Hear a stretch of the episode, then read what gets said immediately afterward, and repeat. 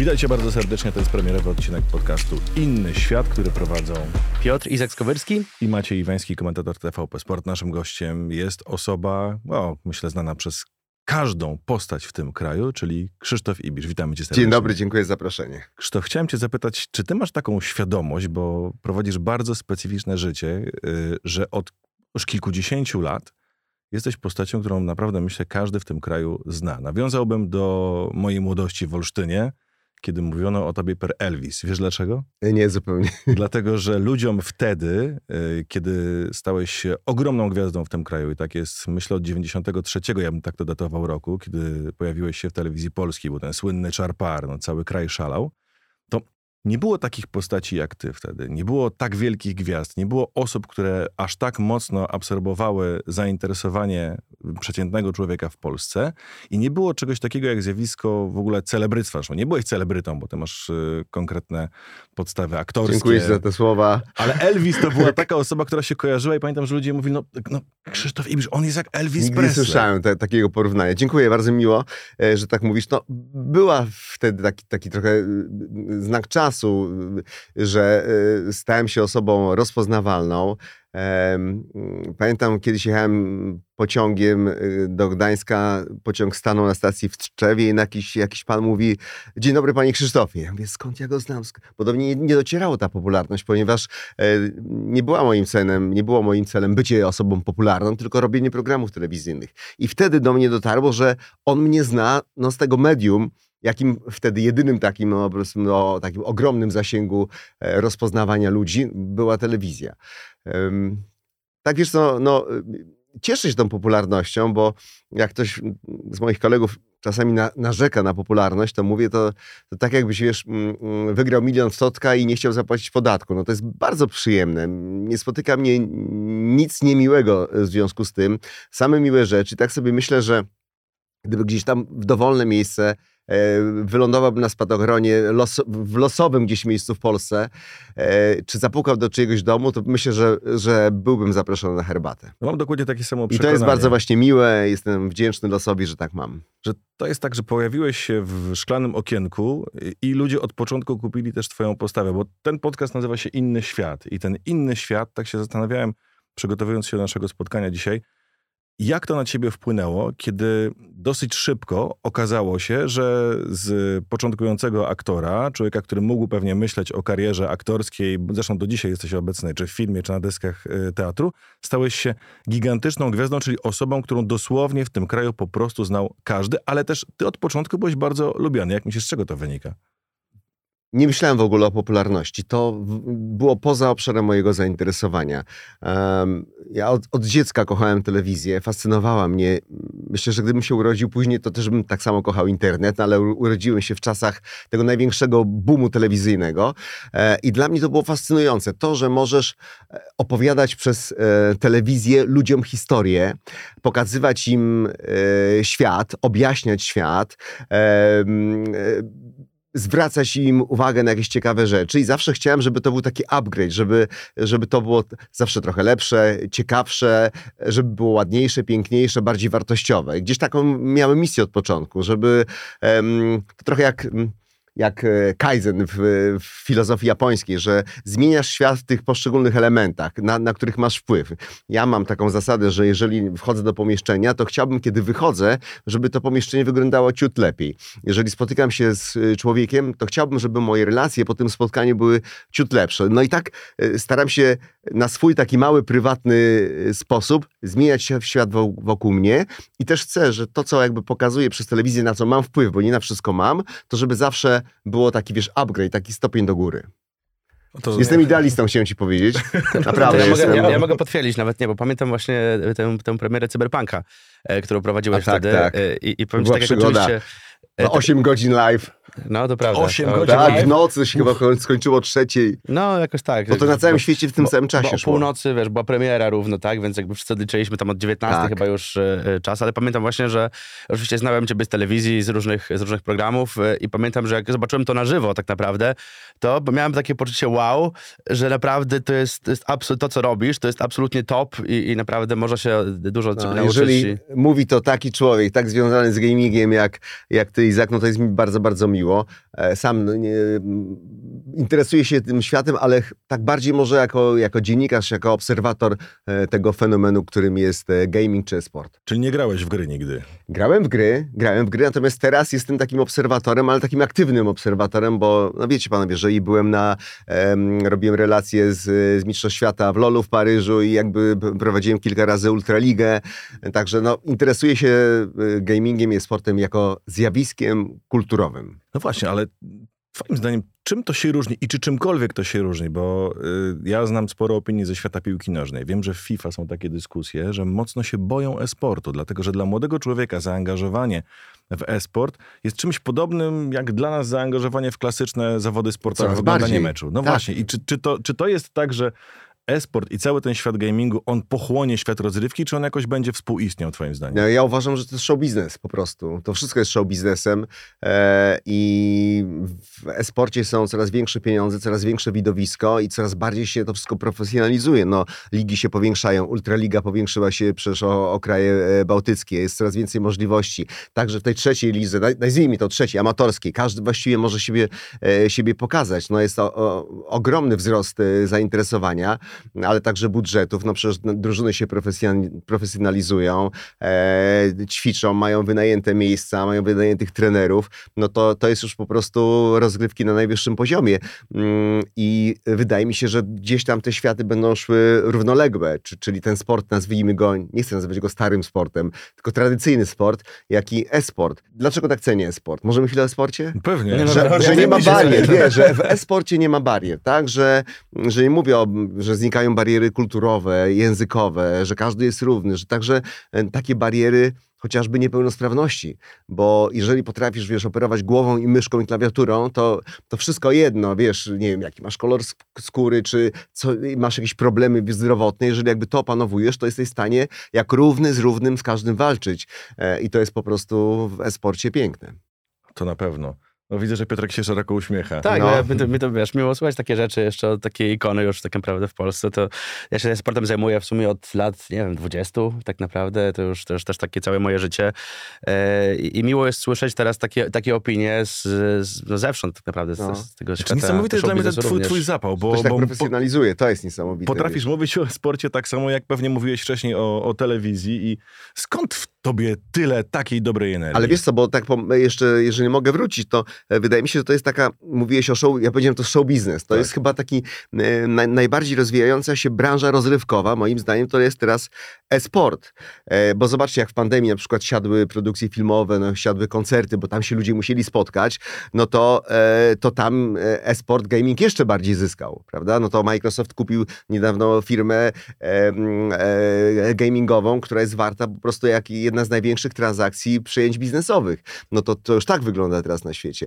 E, pamiętam, bardzo lubię taki, taki mem, że dawniej było tak, że rodzic wyrywał dziecku komputer, tak, a dawał książki, a teraz jak posz, po, poszło tam te, ta wielka wygrana, pierwszy raz tam było milion dolarów, to teraz się pojawiły meny, że rodzic wciska dziecku tak, komputer, komputer i, i zabiera książki, graj no, teraz. No, i także to jest, to jest fantastyczne.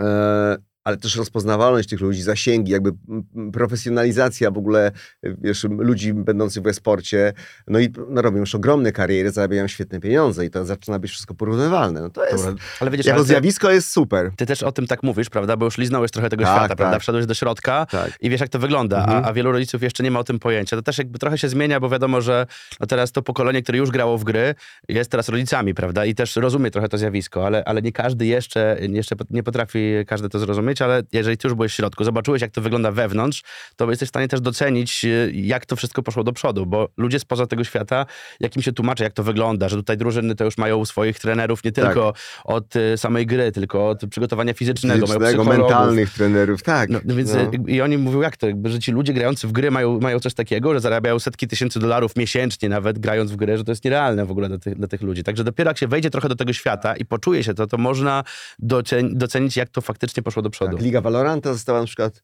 e, nie tak dawno uruchomiona, także to się no, na maksa rozwija, na maksa.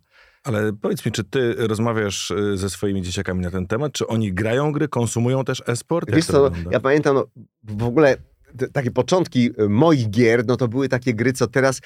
Wiesz co, ja ostatnio wyciągnąłem swoje stare aparaty fotograficzne. Praktikę PL3, którymi fotografowałem w latach, kiedy byłem w liceum, w latach 80., tak? I teraz jakby wracam do tego, bo w ogóle jest modna powrót do fotografii klasycznej, gdzie masz normalnie film, idziesz tam, wywołujesz, masz koreks, masz powiększalnik w domu. No i teraz ja grałem w takie gry, wiesz, jak ping-pong, jak takie tam e, po, pożerające e, Pamiętam, takie ludziki. tak, tak, no właśnie, to ja, jakby to, a, a potem, wiesz, no e, bardzo nas FIFA zajęła z. Ja pamiętam, że, że graliśmy namiętnie w FIFA i trzeba było je ciągle upgrade'ować, kupować nową FIFA, bo nowe wychodziły i to były, wiesz, y, wielkie emocje. Ale Fortnite na przykład to mój młody gra, ale co ciekawe, został na LoLu na przykład, bo mam trochę mniej czasu, ale ten LoL to jest coś, co on, co on jeszcze, co on lubi grać. Czy twoje dzieciaki też są tak bardzo jakby generalnie optymistycznie nastawione do świata jak ty? Bo tak słucham cię i zastanawiam się, czy ten facet ma jakąś małą elektrownię domową w środku. no wiesz co, ja tak mam po prostu, wydaje mi się, że tak genetycznie moja mama jest taką osobą bardzo jasną wewnętrznie, optymistyczną. Dla mamy szklanka jest zawsze do połowy pełna e, i wydaje mi się, że po mamie mam takie nastawienie optymistyczne do świata. Poza tym Wiesz, ja mam taką trochę filozofię, taką wiesz, y, tu i teraz. Uważam, że, że tak naprawdę w życiu mamy to, co mamy teraz i za pięć minut. A potem to są tylko twoje wyobrażenia o tym, co się może stać. Czy nie robisz żadnych planów na przyszłość? Robię, robię plany, to, to nie znaczy nie rób planów, ale to znaczy tak naprawdę koncentruj się na teraźniejszości. Ja uważam, że mm, taką drogą do sukcesu jest e, po prostu koncentracja eliminowanie bocznych bodźców i koncentrowanie się tylko na tym tu i teraz, to co robisz teraz. E, I mam taką filozofię, na wszystko mamy wpływ, co nie znaczy, że nie myślmy o przyszłości, nie miejmy, miejmy cele, ale tak naprawdę tym, co nas kształtuje, to jest ten, ta chwila która jest teraz. To jest jakoś połączone z tym, bo spojrzałem na twojego Instagrama, 132 tysiące, zastanawiałem się nad tym, na ile ta klasyczna telewizja i popularność przechodzi na media społecznościowe. Nie jestem instagramerem, tak? Jestem no tylko o, jakby o, osobą prowadzącym telewizyjnym, który ma po prostu konto na Instagramie. Nie skupiam się w żaden sposób na nim, nie sprawdzam, nie mam powiadomień z Instagrama. Ja wrzucam jak mam ochotę, e, czy poczuję taką potrzebę, albo coś mi się spodoba, chcę skomentować, jest jakaś fajna sytuacja. Natomiast to nie jest coś, co, co prowadzę, myślę, kombinuję, wcześniej planuję posty, wymyślam je wcześniej, kiedy jest, o której godzinie publikować. Nie, to jest taka dla mnie fan, zabawa. No wyprzedziłeś moje pytanie, ale chciałem zapytać się o to, co mnie tam zaciekawiło, bo Wydaje się, że e, razem z żoną macie taką postawę promowania czegoś, co z angielska nazywa się well-beingiem. Czy mógłbyś tak. trochę więcej na ten temat powiedzieć? No tak, to jest taka nasza troszkę misja. Chcemy inspirować e, ludzi do dobrego życia, e, pokazywać im, jak to robić. E, moja żona jest lekarzem, medycyny, nazwijmy to tradycyjnej, ale także studiuje medycynę chińską, funkcjonalną e, w Stanach, e, ma dyplom lekarza medycyny stylu życia, lifestyle medicine, Brytyjskiej Akademii Medycznej. Jakby... Mm, czujemy, że człowiek to jest po prostu jedność, to jest e, i trzeba na niego patrzeć jako, jako e, bardzo całościowo. I chcemy pokazać, że te nasze codzienne nawyki, podejście do ludzi, to jak myślimy o świecie, jak odbieramy świat, e, jak się odżywiamy, jaki mamy rytm w ciągu dnia, jak planujemy swoje zajętości, że to wszystko, czyli taki styl życia, ma podstawowe znaczenie dla naszego zdrowia i tego well-being, sam, dobrego samopoczucia. No i po prostu staramy się o tym mówić, czy u mnie na profilu, czy na profilu mojej żony, dr Joanna Lifestyle Medicine, czy teraz uruchomiliśmy także e, podcast e, Be Well by Joe Ibisz, e, gdzie zapraszamy ludzi, którzy mówią po prostu o dobrym życiu. Myślę, że to jest jeszcze wciąż u nas taka niedoceniana dziedzina, która może spowodować, że będziemy żyli dłużej, fajniej, szczęśliwiej, po prostu tak, jak sobie to wymarzymy. Czyli na pewno nie macie na Twitterze, bo przyznaję, że nie sprawdziłem, ale... Byłem, ale tam było za dużo polityki i w sumie tam nie wchodzę, wiesz? bo wiesz, co się mówi bo o Twitterze? Też, bo... Że Twitter to jest Tinder dla ludzi, którzy kochają się kłócić. I jest coś w tym, ale e, ponieważ e, gdzieś tam taką naszą filozofią jest to, żeby e, starać się... To nie znaczy, że nie znać złych informacji, bo uważam, że człowiek, który po prostu jakby unika w ogóle informacji, no jest po prostu człowiekiem głupim, a, e, a nie tylko, że ich unika. Natomiast generalnie starać się tak filtrować, żeby e, wiedzieć, co się dzieje na świecie, ale jakby nie zatruwać sobie umysłu samym złem. I dlatego unikamy złych wiadomości na koniec dnia, oglądania newsów na koniec dnia, śpimy bez komórek, chodzimy spać o 21. No to jest cała historia, cała historia ale no generalnie... Jak możesz chodzić spać o 21, jak prowadzisz program wieczorem ale w telewizji? generalnie, jak prowadzę program, to jest co innego, ale nie, nie prowadzę go codziennie. Natomiast y, no, staramy się filtrować y, wiadomości i jakby bardzo y, być czujnym na to, na co możemy mieć wpływ. Natomiast jeżeli naprawdę nie możemy mieć na to wpływu, to jakby nie wchodzić w to za głęboko dla własnego zdrowia psychicznego. Czy myślałeś kiedyś o tym, że przygoda, no, kariera w telewizji, bo to już przecież kilka wręcz dekad, może się skończyć, albo czy wyznaczyłeś sobie punkt, kiedy to miałoby się skończyć? Ja w ogóle tak nie myślę w ten sposób. Eee, pamiętam, że na początku, jak zaczynałem, o, mam twoje pięć minut, twoje pięć minut, o, w ogóle o co chodzi? Bo u mnie nie ma żadnego planowania. Ja po prostu robię to, co lubię, to, co kocham i staram się to robić na 100%, najlepiej jak tylko potrafię, z pełną odpowiedzialnością i zaangażowaniem.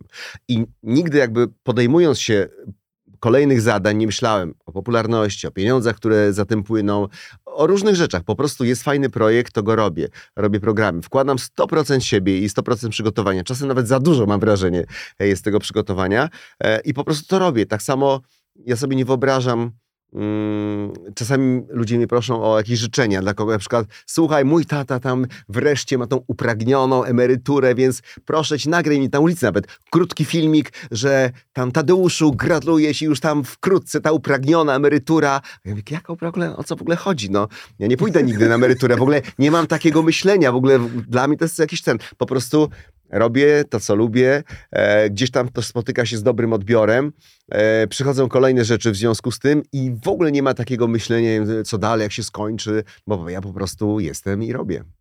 A to ja mam czasami takie, też takie pytania w sumie, no bo nie wiadomo, mm. jako, mhm. jako gamer to już jestem mm. takim oldboyem. Bo o, ty to już w ogóle! No tak, jako znaczy, gamer! Jako, jako gracz, to wiadomo, bo tutaj przede wszystkim ci młodzi gracze to są 20 lat, wiesz, ja już mam te 35 i też mnie pytają, Izak, jak ty jeszcze będziesz długo komentował, jak ty długo chcesz jeszcze streamować, wiesz, i ja też jakby nie rozumiem w ogóle takiego pytania, bo no właśnie, mi to no, sprawia dużą przyjemność, no. robię to, co kocham cały czas, ale nie wiek, widzę siebie kompletnie, nie grającego tak, w gry. No tak, ale jakby wiek nie jest kategorią oceny, na przykład tam czasami wchodzę i na przykład, o co ludzie myślą, tam na, na, jestem ciekawy, bo tak zwane komentarze to też zawsze taki styl myślenia, nie?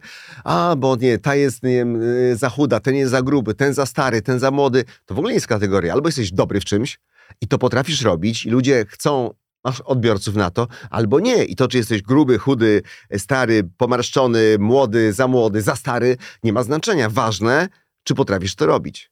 Naprawdę masz takie Wiek wrażenie, nie jest kategorią jest oceny. że to jest w Polsce w ogóle możliwe, bo przecież Oczywiście. patrząc tylko, odniosłeś się do komentarzy, patrząc tylko na to, jak ludzie komentują, to ja się bardzo często zastanawiam, w ogóle po co to robią. Rozumiem, że to jest pewnie jakieś lustro bardzo często No lustro, nich, no to oni jakby piszą o sobie, prawda? sposób wyładowania czyjejś frustracji y, i pewnie cię to wielokrotnie spotykało, bo też byłeś obiektem hejtu nieraz przez te kilkadziesiąt lat, tylko zastanawiam się, co? nie? Nie brałeś tego nie, w ogóle pod uwagę? Nie, niespecjalnie, y, wydaje mi się. Y, wiesz, bo czasem dla ciekawości coś przeczytam, tak? I mówię, Boże, jak ci ludzie, co za w ogóle, co jaka sieczka w głowach, w ogóle jak można tak, tak myśleć, to, to mam, mam takie, takie myślenie, więc jakby, natomiast jakby na przykład wiem, wiek, wygląd nie może być kategorią na przykład ładna albo brzydka, ale o co chodzi? W ogóle to jest poza kategorią. No nie, no nie można um, wyrabiać sobie zdanie o człowieku, czy on jest ładny, czy brzydki, czy mi się podoba, w okulary masz takie, czy takie. No albo jesteś dobrym człowiekiem, profesjonalistą, e, jesteś zawodowcem po prostu i fajną osobą. I to jest jedyna kategoria, gdzie ja mogę ocenić, a nic innego. E, nie, to w ogóle to, to nie jest coś, co w żaden sposób zaprząta moje myślenie. Ale jednocześnie pracując w Ale telewizji... Ale nie spotykam się, wiesz, mam wrażenie troszkę. No, pracując w telewizji przez przecież bardzo długi czas musisz mieć świadomość, że telewizja jednak patrzy na to, jak wyglądasz, jak wyglądają twoje partnerki, prezenterki na przykład na scenie, gdy prowadzicie jakiś wielki festiwal, to jest też pewnie dobierane pod tym kątem, czy, czy, czy okaże się, że zupełnie nie? Wydaje mi się, że w pracy, akurat w pracy hosta prowadzącego e, w telewizji, w medium, który, które widać, prawda, że, że jednak cię widać, jakby całość jest ważna. Natomiast e, mam kolegów, nie wiem, prezenterów, którzy są niscy, są e, troszkę bardziej okrągli, ale po prostu ludzie ich lubią. Znam też bardzo chudych, też ich ludzie lubią. I starszych, i młodszych. To nie jest tak, że ty musisz mieć jakiś taki idealny wizerunek, musisz być e, przystojny jak e, Elvis Presley w młodości, rozumiesz, czy coś. Tylko po prostu ludzie gdzieś tam w całości y, cię przyjmują i mówią, wiesz, no, no fajnie, no, że to, to jest ta osoba, na którą chcę patrzeć, miło mi obejrzeć program z jej udziałem, albo ona reprezentuje taki poziom, jaki chciałbym, żeby był reprezentowany w programie, w medium, które oglądam. Ta charyzma chyba jest najważniejsza po prostu. Charyzma prawda? jest najważniejsza. To jest... To, czy to nazwiemy charyzmą? E, wiesz, ja mm, często oceniam ludzi, bo mnie proszą, że co, coś chcą, żebym jakoś takie rady show biznesowej mu udzielił. E, tak trochę jestem jurorem dla niektórych ludzi. Też często prowadzę wykłady z wystąpień publicznych. Gdzie Czyli trenujesz ludzi Trenuję prostu, ludzi tak. po prostu do... do ale, dla mnie wystąpienie publiczne to jest każde spotkanie z drugim człowiekiem, bo czy ty przemawiasz do tysiąca ludzi na stadionie, czy prowadzisz szkolenie, czy nawet spotykasz się w windzie przez 20 sekund, z kim jedziesz, albo kupujesz chleb, Wszędzie to jest rodzaj wystąpienia publicznego, dlatego że w czasie tych 20 sekund, nawet tej przysłowiowej windzie, a czasem te 20 sekund może zmienić twoje życie w ogóle, e, ty już świadczysz o sobie i powodujesz, że ktoś wyrabia sobie jakąś opinię o tobie. Podobną opinię się wyrabia w ciągu 3-5 pierwszych sekund zresztą jak mówią badanie, ale te 20 sekund to już naprawdę dużo można o sobie jakby powiedzieć, czy Na pokazać. drugim piętrze już wiedzą, kim jesteś właściwie. No, bo ludzie my się odbieramy tak, tak powiem, pozawerbalnie w, w dużej mierze, więc to jest trochę tak, że mm, wchodzisz do restauracji, tak, i widzisz tak, tak dziwny ten kelner i że e, takie to menu, ludzie tak jakoś, w ogóle tak czujesz się tam nieswoje, mówisz, chcę wyjść, nie? No to jeżeli ty zostaniesz w tej restauracji, to prawie na pewno okaże się, że źle zrobiłeś bo mamy taki, jak idzie do, do ciebie policjant, to raczej już wiesz, czy będzie upomnienie, czy no niestety trzeba będzie zapłacić. My się po prostu już pozawerbalnie potrafimy. To, to jest y, nasza umiejętność przed jeszcze ewolucji. My to po prostu mamy, kiedy w ułamek sekundy trzeba było zdecydować, czy da się dogadać, czy trzeba uciekać, czy walczyć. Zakładam, że wiele razy w twoim przypadku było upomnienie. Ja w ogóle nie mam punktów karnych. Mogę ci pokazać w M-Obywatel, w M-Obywatel, ale nie, dlatego, że ja bardzo po prostu spokojnie jeżdżę. Ja się cieszę, że teraz są wysokie mandaty. Cieszę się, że jest 50 w miastach, e, bo cieszę się, że pieszy ma zawsze rację, naprawdę. Bo pytam dlatego, że pamiętam takie zdjęcie. Chciałbym wrócić trochę do twoich początków mm -hmm. te, w telewizji, tej ogromnej kariery, która eksplodowała i w sposób no, dla mnie fenomenalny, bo jesteś dla mnie zjawiskiem przez tak długi czas utrzymując się na szczycie, jeśli chodzi o polskie media. To na pewno nie jest łatwe. Musi być jakiś, jakiś tajemny sposób, który spróbujemy zaraz wyciągnąć z ciebie. Ale pamiętam takie zdjęcie w jakiejś kolorowej prasie. Byłeś w, w limuzynie Toyoty i siedziałeś na otwartym szyberdachu tak z szeroko rozłożonymi ramionami. I pamiętam, że wtedy to oczywiście nie było czasy internetu, mhm. wszyscy przekazywali sobie tę gazetę i patrzyli, mówili, wow, no po prostu taka Ameryka, coś niesamowitego, działałeś na wyobraźnię. Ale to była chyba moja Toyota Camry, która tak. taka w takim kolorze wiśniowym i to były czasy lata 90. Ja pamiętam, że woziłem do ślubu moich znajomych, nie wiem, Maćka Kurzajewskiego z, z Pauliną, wiozłem do ślubu, bo to był taki samochód, taki wow. No teraz, no wiesz, no tak, Toyotą Camry do ślubu może ktoś by nie chciał, e, ale no wtedy to, to przyjaciół wszystkich woziłem do ślubów, bo miałem Toyota Camry, co było wielkim, e, wielkim wtedy takim, no naprawdę towarzyskim takim wow, plusem dla ciebie. Tro, trochę wyglądał jak statek kosmiczny ten samochód, ale chciałem cię zapytać właśnie, bo tak, w 93 tak. roku trafiasz do TVP. Tak. Stajesz się prowadzącym wielu y, programów No, ale to zaczęło się od tego, wiesz, że ja po prostu jeździłem z kamerą, y, bo chciałem robić programy w redakcji dziecięcej i kręciłem materiały, montowałem je, takie trochę reportaże ze szkół do 50-15, y, do Teleranka, y, bo chciałem robić programy. I w pewnym momencie mm, pani Bożena Walter poszukiwała e, prowadzącego do swojego programu klub Japis. Ja tam miałem pisać quizy, czyli wymyślać e, pytania i zająć się taką częścią jako, jako redaktor, a byłem wtedy, pracowałem jako młodszy redaktor w telewizji polskiej, ale okazało się, że nie ma kto prowadzić tego programu i pytałem moich kolegów, wtedy pracowałem w Teatrze Studio, Marka Walczewskiego, e, Wojtka Malejkata, Zbyszka Zamachowskiego, e, no wszystkich, z którymi tam w tych garderobach przesiadywałem, Piotrka Polka, czy byś poprowadził program? A dla młodzieży? Co ty? Dla młodzieży program? To były inne czasy wtedy wydawało się aktorowi, że jeżeli prowadzi program dla młodzieży, to nie dostanie poważnych potem propozycji. Wtedy udział w reklamie to było obciachem, co teraz każdy chciałby brać udział w reklamie. No i mówię, to już poprowadź, czyli tak zostałem przed kamerą, e, ale e, tym moim celem było robienie programów. Natomiast zostałeś bycie twórcą gwiazdą jako prowadzącym I potem to się rozpędziło no troszkę. No właśnie, ale to się rozpędziło jak no, pendolino, można powiedzieć, i bardzo szybko. Zaskoczyło ciebie samego to, jak byłeś odbierany, jak też bardzo telewizja na ciebie I postawiła. też tego nie analizowałem, po prostu y, przyszedł klub Japis, potem przyszedł y, Czarpar, który był absolutnym fenomenem. Wtedy telewizja, ulice były puste, to jest niesamowite. Nie spodziewaliśmy się, że robimy program, który stanie się programem kultowym. Po prostu robiliśmy dobry program.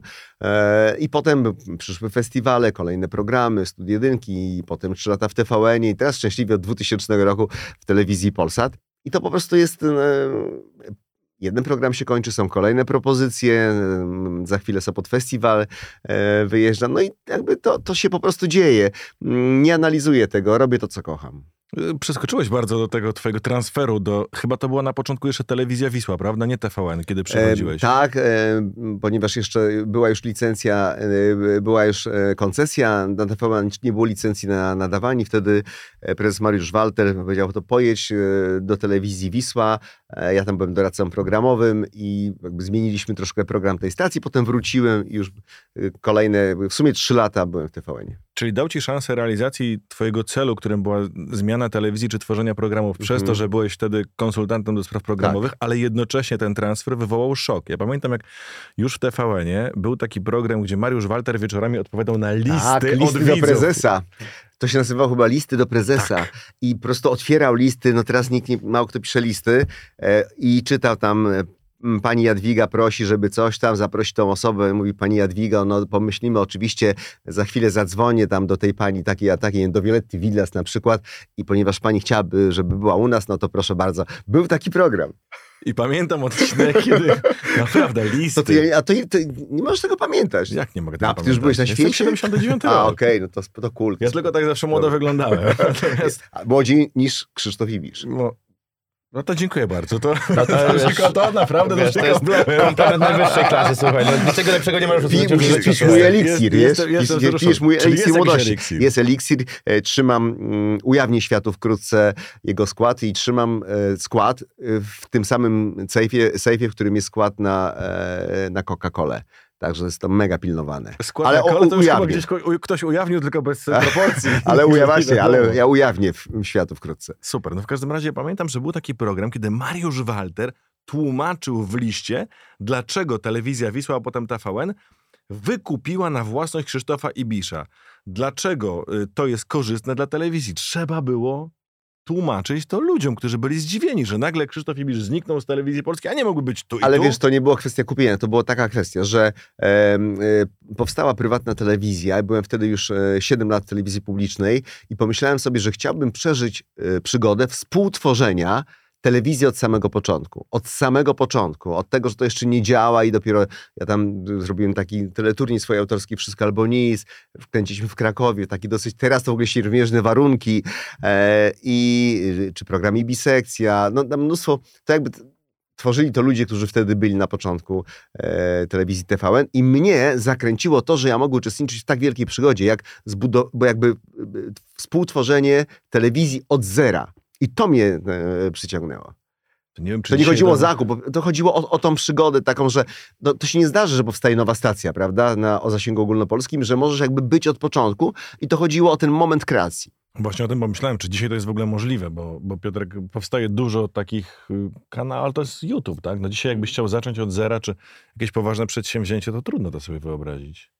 Znaczy ja, dla no, mnie... Jakby nie momencie... ma koncesji takich wolnych, no, no ten rynek jest podzielony, mamy dwie wielkie prywatne stacje telewizyjne i dwa kanały duże telewizji publicznej. Jakby to już to nie, chyba nie, nie bardzo jest możliwość kolejnych no nie ma takiej przestrzeni. Jakby, myślę, że przestrzeni. jest właśnie jest w internecie. I dlatego, bo, tak. bo tam można zakładać, wiesz, takie kanały no. z różnymi pomysłami, no. nawet z telewiz telewizyjnymi formatami ale... tak naprawdę, ale, ale tam jest przestrzeń i tam można, jeżeli zrobisz coś, wiesz, super profesjonalnie, na dobrym poziomie, z odpowiednimi ludźmi, wiesz, z, z dobrą charyzmą, tak, to może to ci przebić i nie potrzebujesz wtedy wiesz, zakładać kanał ogólnopolski no. telewizyjny. Bo... I dlatego, rozumiesz, ja poszedłem, e, bo to był taki jedyny moment, to potem już teraz nie, nie może powstać kolejna stacja. Dlatego tam się właśnie znalazłem. No 22 lata jesteś teraz w Polsacie, też naprawdę długie małżeństwo. No super po prostu, to wielka rodzina, wiesz, no to przyjemność tam pracować. Wszyscy tak się, wiesz, dobrze znamy, lubimy, jakby wiemy, że możemy na siebie liczyć. Naprawdę jest Super. A czy będąc wewnątrz takiego medium i na rynku tak bardzo kompetywnym można mieć przyjaźnie? Bo wspominałeś o twoim samochodzie, Tak. o którym woziłeś chociażby Maćka Kurzejskiego, wymieniałeś Tak. różne nazwiska.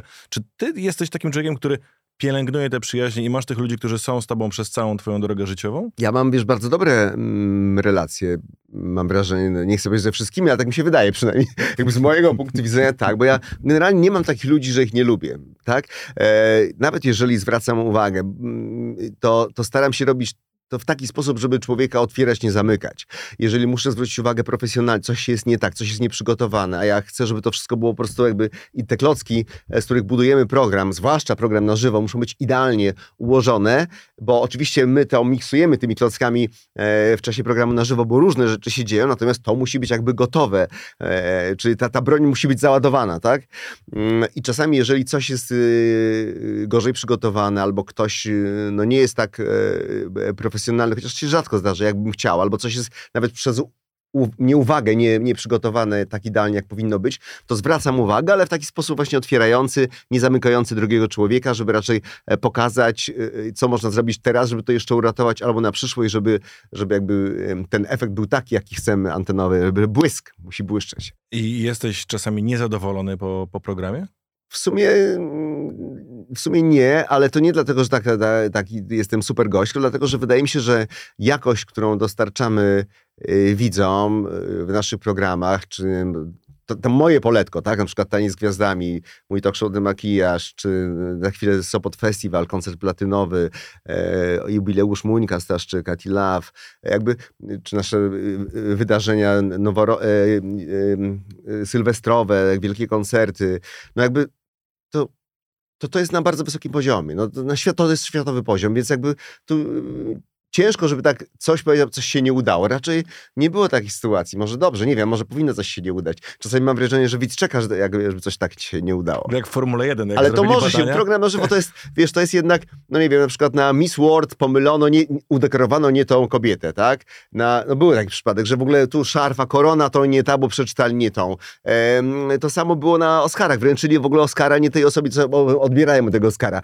No, w największych światowych takich, to co oglądają miliardy, mi, miliard ludzi, no Oscarową tę transmisję, jak ogląda, Zdarzają się też rzeczy nieprzewidywane, które nie mają prawa się zdarzyć, a jednak się zdarzają. No ale to jest ten wabik programów na żywo, że zawsze coś może się wydarzyć. Czy to jest kwestia tej podbudowy aktorskiej, że w sytuacjach nieprzewidzianych potrafisz sobie poradzić i zachowujesz zimną krew? Tego treningu aktorskiego? Wiesz co, wydaje mi się, że to jest troszkę tak, że o naszej pracy, jeżeli jesteś dobrze przygotowany, tak jak jeżeli już umiesz pływać, to się możesz na tej wodzie położyć i improwizować te style, tak? Natomiast y, dobrze jest też jeszcze taką zrobić nadbudówkę do tego wszystkiego, mianowicie troszkę przemyśleć e, to, co się ma wydarzyć, program, jak gra w szachy. Czyli na przykład z, tak z 7 do 10 ruchów do przodu i jeszcze reakcję e, twojego przeciwnika, mieć jakby te warianty gdzieś tam w głowie przepracowane, co się może wydarzyć. Wiesz, y, jak prowadzę szkolenia z wystąpień publicznych, to często mnie pytają, a co z pytaniami? Bo ludzie, na przykład mówcy, boją się pytań tak zwanych od publiczności. Często przedłużają swoje wystąpienia, żeby nie było pytań. No tymczasem e, odpowiedź jest taka, że jeżeli zastanowisz się dzień wcześniej, o co ci spytają, to gwarantuję ci, że z 10 twoich pomysłów 8 będzie na pewno dobrych. Tylko dwa będą spoza twojej puli. Więc jeżeli tak podejdziesz do tego, co masz zrobić, zwłaszcza, że program, który programem na żywo, wielkim koncertem, to jest ogromna odpowiedzialność, jakby no to, to jest wizerunek stacji, e, twój, ogromne pieniądze, jakby to e, łatwo jest, wiesz co, to trochę jak z montażem filmowym, nie, że montaż filmowy, moim zdaniem, może zepsuć dobry film i montaż filmowy może bardzo poprawić nie, nie za dobry film. I podobnie z programem, że jednak ten prowadzący, który spina, może zepsuć bardzo dobry program, ale także może zrobić tak, że ten program będzie dużo, dużo lepszy. Jest taką trochę polisą autokasko na udany program. O, to już widzę, jaki rodzaj e, reklamodawcy zwróci się do ciebie z propozycją. W Formule 1 zrobili takie badania i No. wiecie, co wyszło? Wyszło, że y, gro ludzi przychodzi na trybuny, na wyścig, to jest trochę straszne w pewnym sensie. To są też badania sprzed iluś tam lat. Wiadomo, że teraz nowe właściciele... A że będzie wypadek, media- tak? Tak, że ludzie czekają, czy coś się wydarzy. Nie dlatego, że chcą zobaczyć, jak ktoś, nie daj Boże, sobie robi krzywdę, Mhm. tylko wiedzą, że to jest bezpieczny sport, ale to jest spektakularne. Zastanawiam się nad tym, co powiedziałeś, że Mhm. ludzie oglądają oglądają telewizję czasami po prostu po to, żeby sprawdzić, czy, czy coś się gdzieś nie wysypie. Mhm. No Wiesz, ja, mam, ja mam takie wrażenie w internecie trochę, że tak e, ludzie, no, szczególnie pewnie ta społeczność też twitterowa, to bardzo lubi jakieś dymy, jak coś się dzieje, prawda, jak coś, gdzieś się komuś noga powinie, wiesz, to jest, e, to, to myślę, że też jest Mhm. idealny przykład w internecie, jak, jak to działa i myślę, że w telewizji też taki na żywo Tak. podobnie tak naprawdę, Tak. to wiesz, to wtedy coś się dzieje faktycznie Tak. i od razu to idzie wiralowo. Tak, Też, także- włącz ten program, włącz ten program. No właśnie, a potem, a potem wpadka jest wyciągnięta do jednej minuty Tak. i leci po internecie i tak naprawdę praca wielu ludzi gdzieś tam jest, jest yy, wtedy wisi na, na, na włosku. Właśnie osoba prowadzącego, osoba takiej twarzy jest też myślę kluczowa. Pamiętam takie szkolenie kiedyś w TVP yy, Janusz Woł przeprowadzał i zaskoczył mnie właśnie wynikami badań. Powiedział, że Pamiętajcie o jednej bardzo ważnej rzeczy. Pierwsze 45 sekund decyduje na początku o tym, czy ktoś zostanie, czyli to przywitanie, prawda, jak to wszystko wygląda, to pierwsze wrażenie, o którym wspominałeś, bardzo ważne, a potem ten odpływ publiczności jest mniej więcej co 7, e, co 7 minut. Ale jeżeli wy tę serdeczność z siebie wylejecie, to jest dużo większa szansa, że ludzie po prostu popatrzą na was jak na kogoś, z kim można byłoby pójść, no może nie na piwo, ale na herbatę. Tak, no odwieczne pytanie, nie? Co jest najważniejsze? E, Pytam na, na szkoleniach, czy e, początek, środek, czy koniec, nie? No najważniejszy jest początek. Zawsze początek i koniec tak naprawdę, bo początek, jeżeli nie zahaczysz słuchacza, jeżeli nie zajmiesz go w tych pierwszych sekundach, jeżeli on ci nie zaufa, no to on po prostu się wyłączy odpłynie. Dlatego na początek koncertu daje się największe hity i potem na koniec. Dlatego na początek stara się powiedzieć coś takiego, że o, to muszę na coś poczekać, no bo ten początek jakby zajmuje uwagę słuchacza. E, I musisz ten kredyt zaufania zaciągnąć, ale uważaj, bo zaufanie nie trwa wiecznie. No, Rozumiesz? I, I dlatego No. środek jest mniej ważny, w ten środek yy, wsadzają telewizję 40 minut reklam. Jest mniej ważny środek, natomiast ta końcówka musi być krótka, mocna, zapamiętana i musi jakby to zamknąć. A To jest ten początek czy wywiadu, czy programu, czy, e, czy filmu. Jak nie złapiesz po prostu słuchacza, to on ci odpłynie. Tak się zastanawiam, kiedy ci schodzi adrenalina, jak się kończy program, bo Ale słuchaj, ja to, wiesz ja pracuję w tej branży wiele, wiele lat i em, po prostu y, mam takie swoje sposoby. To jest y, ćwiczenie oddechowe, to jest spacer z moim psem. Po tańcu z gwiazdami to, to pół godzinki sobie po centrum Warszawy pochodzimy. E, no to, to takie proste rzeczy, wiesz, no... No właśnie, ale czy po, takim programie, bo wiadomo, że Mhm. ta adrenalina skacze, prawda? Czy ty wracasz później po takim programie do domu, idziesz do łóżka i zasypiasz w ciągu pięciu minut? No czy nie, też to nie tak, że jest tak, leżysz że właśnie- godzinę i i jeszcze myślisz? No i... dlatego idę na spacer z psem, pogadam Mhm. z żoną, zadzwonię do mamy, sobie pogadamy chwilę. Jakby no muszę jednak mieć ten taki czas, żeby troszkę te myśli Wyciszenie. zeszły, bo to jest jednak, to nie tylko takie myślenie, bo jak prowadzisz program, to trochę jakbyś e, prowadził e, Boeing 700, 777 pełny ludzi, to trochę lądujesz w ciężkich warunkach. No nigdy nie wiesz, co się wydarzy. Naprawdę tam tych informacji, które docierają do ciebie przez słuchawkę jest bardzo, bardzo dużo. E, to jest czas, to jest kwestia, co się dzieje, ktoś jest niegotowy, y, y, niegotowy jest y, wiem, e, instrument, coś wysiadło. To, to tysiąc rzeczy się jakby dzieje naraz, coś musi być pokazywane, pokazujesz jakąś rzecz, jest losowanie, no to ten długopis masz pokazać tylko przez 7 sekund albo 3 sekundy, co ci w głowie ktoś odlicza te 7 sekund, ale ty w tym czasie mówisz i musisz wiedzieć, co mówisz i być w tym dobrym. E, także tych informacji jest dużo, więc głowa ci pracuje, ale to jest też ten huk tych dżingli, to są światła, to są emocje, to są ludzie, którzy potem chcą porozmawiać, albo te jakby tych emocji jest bardzo dużo, więc musi być taki czas na wyciszenie i na to najlepszy jest pies, rodzina, herbata, oddychanie, medytacja, a może czasem yoga. No, jak tak słucham cię, to myślę, nie korciło cię, żeby Ale po grze to samo, no jak, jak właśnie. usnąć? No, Nie, no tak, jak rżniesz, ja- słuchaj, jak w ja komentuję CS, Isaac, i, i no. to jest tyle emocji, przecież to, to też jest tak, że e, jak się, nie daj Boże, coś przeciągnie jakiś turniej, czy coś i Tak. wiem, że muszę rano wstać na kolejne mecze, a tutaj się okazuje, że ja kładę się do łóżka i też no wiadomo, że to są te światła, to są te emocje. Tak. Kładę się do łóżka, próbuję spać i godzina, dwie nie mogę, bo cały czas jeszcze czuję Jesteś te w emocje w, tym sobie i to, Ale no to nie tak jakbyś jechał samochodem, wracał do domu późno w nocy, to tak nie, nie uśniesz od razu, prawda? Bo No, cały czas wydaje się, że jedziesz dalej. No, jedziesz, tak. No tak na koniec, zanim jeszcze, bo Piotrek ma coś, co nazywamy PL Corner i to O. jest ściśle esportowe, chociaż sporo o tym też dzisiaj porozmawialiśmy, ale tak chciałem y, z taką konstatacją zostać, że ty to naprawdę musisz mieć wyrozumiałą żonę, która rozumie twój styl bycia, jakby wymagającą pracę, którą masz. No inaczej by się nie dało. Ale wiesz co, no nie, mm, nie, no nasz dom jest naprawdę bardzo e, taki spokojny, serdeczny, tam nie ma żadnego napięcia, nie ma takiego napięcia show biznesowego, bo jednak to jest coś takiego, że jak wchodzisz e, do, do show, no to musisz być taki troszkę nadaktywny, trochę jakbyś tą wajchę przesunął do przodu. E, nawet miałem taką przygodę, że e, po- poszedłem do sklepu kupić chleb i mówię, dzień dobry, pół bochenka poproszę, a pani mówi, co się stało, panie Krzysztofie? Ja mówię, nie, no to pół chleba. Nie, coś pan mi powie, nikomu pan powie, co się stało. Ja mówię, nie pół chleba. A, a, nie, ale coś musiało się stać. Ja mówię, dlaczego? No bo, no bo pan taki, taki spokojny, tak pan cicho te pół chleba... Bo ona sobie wyobraża, że ja powiedział, dzień dobry pani, pół bochenka chleba poproszę. Tak. No bo jednak gdzieś ta telewizja wymaga takiej trochę nadaktywności, bo tego widzę czas. No nie mogę wejść. Dzień dobry Państwu, witam Państwa w kolejnym odcinku. Witamy. To, to już każdy. No jednak y, trochę trzeba tego widza złapać, ale nie mogę wejść do domu i powiedzieć: Cześć kochanie! Powiedz, jak twój dzień? No bo to był po prostu jakiś kosmos śmieszny. Więc mam bardzo spokojny dom i myślę, że jest taki bardzo, bardzo normalny. Ale wiesz, ale powinieneś kiedyś nagrać taki film do internetu właśnie, gdzie wchodzisz do takiego sklepu i mówisz Dzień Dzień dobry, pół bochenka chleba!" Ale to naprawdę to by zaskoczyło. A, to jestem, wszyscy, o! jestem przekonany tak, że wiesz, że wchodzisz jako prowadzący to, program, to od razu do tworek gościa biorą. ale i, zacz, i w takich różnych, takich normalnych miejscach działasz w ten sposób. Idziesz Dzień do dobry. fryzjera czy barbera, prawda? Albo do sklepu Proszę obciąć mnie króciutko! No. by mnie wynieśli od razu w kaftan gościa, wiesz, i koniec. Nagrać te re, re, reakcje ludzi na coś takiego, ja bym chciał to zobaczyć, naprawdę. Teraz jak jest ten pomysł, to... Bardzo się cieszę, że wymyśliliście sobie nowy, fajny biznes. E, Cieszę się, że ten podcast, który nazywał się, przypomnijmy, Inny Świat, zbudowuje, zbuduje inny To, świat to byłby inny świat. Dla Tak, pani w to- spożywczaku, słuchaj, to byłby wtedy inny świat. Ona by To wjechała do świata, Ale który nie ma jeżeli pojęcia. mogę, bo już tak, tu, y, tak trochę gadaliśmy o tej koncentracji, o tym, że wydaje mi się, że to jest taką podstawą dobrego życia, bo, a też mówię się o zawodzie, chciałem, mówiłem ci o tej koncentracji, o tym tu i teraz, że tak naprawdę em, y, twoją teraźniejszością jest tylko to i co, co, może te pięć minut potem to sobie, sobie możesz wyobrażać, a to może być zupełnie inaczej, nie? Mówi się, że powiedz Panu Bogu swoje plany, to Będzie się tak, śmiał, będzie tak. się z tego śmiał. Więc mi się wydaje, że najważniejsze jest, żeby sobie zawsze odpowiedzieć na pytanie, czy ja tego chcę. Czyli zanim coś wpiszesz w kalendarz, tak?